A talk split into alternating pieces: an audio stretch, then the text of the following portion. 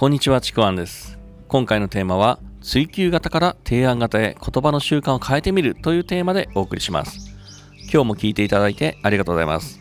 今回の音声なんですけども、まあ、前回のですね、言葉の習慣を変えてみるというものの続きになりますので、まあ、もし前回聞いていなければ、前回から聞いていただくと、より深く理解できるかなというふうに思います。で、前回お伝えしたのが、あの人の脳の仕組みによって無意識に使っている言葉が、まあ、今のですね現実とか未来の可能性を決めているということ。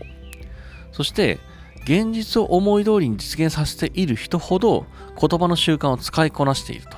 で逆にうまくいかない人ほどいつも自分の言葉でね可能性を潰していたりとかねしてしまっているということ。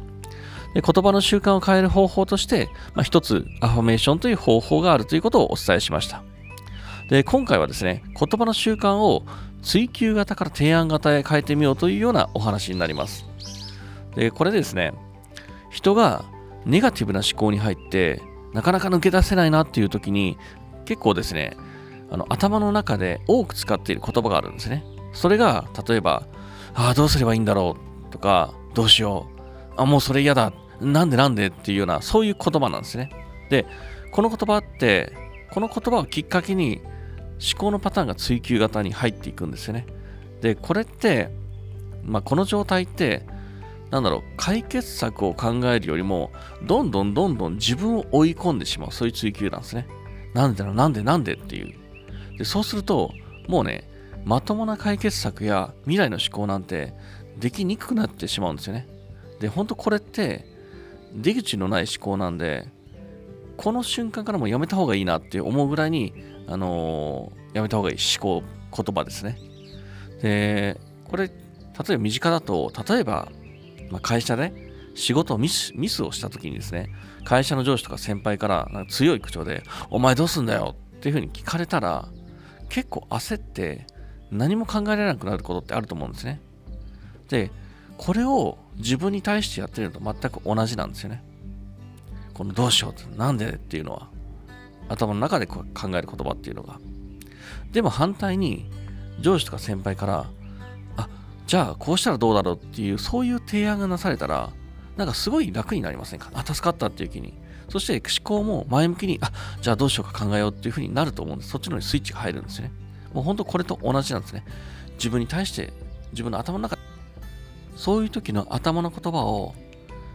何々してみたらどうだろうというふうに提案型の思考を意識してみることが大事なんですね。で、これあの、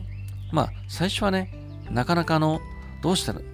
まるまるしてみたらどうだろうって言っても、なかなか解決策って出ないかもしれないんですよ、最初って特に。でもね、これすぐに解決策が出なくてもいいんですよね。言われるだけで楽じゃないですか。さっきの上司の先輩の話でも。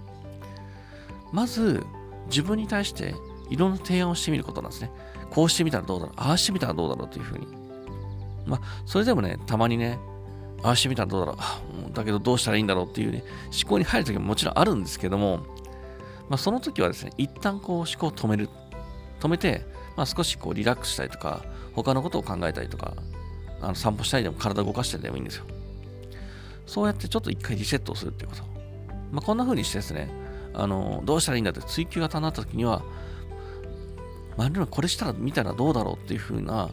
考を追求型に変えるように言葉をそういう風にこまめに意識してみてください。こうやってこまめに意識してそれを続けることであの自分の言葉、思考のパターンで変わっていくのでそうすると驚くほど自分の行動や現実が変わっていくってことを気づくんですよね。これね、本当騙されたと思ってやってみてほしいんですよ。愚直にやってほしいんですよね。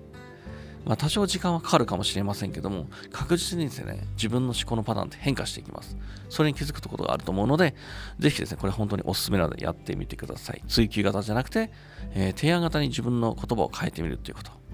えーぜひね、やってみてください。というわけで、えー今回は以上になります。もしよければですね、フォローとかコメントいただけると嬉しいです。では、最後まで聞いていただいてありがとうございました。ちくわあきらでした。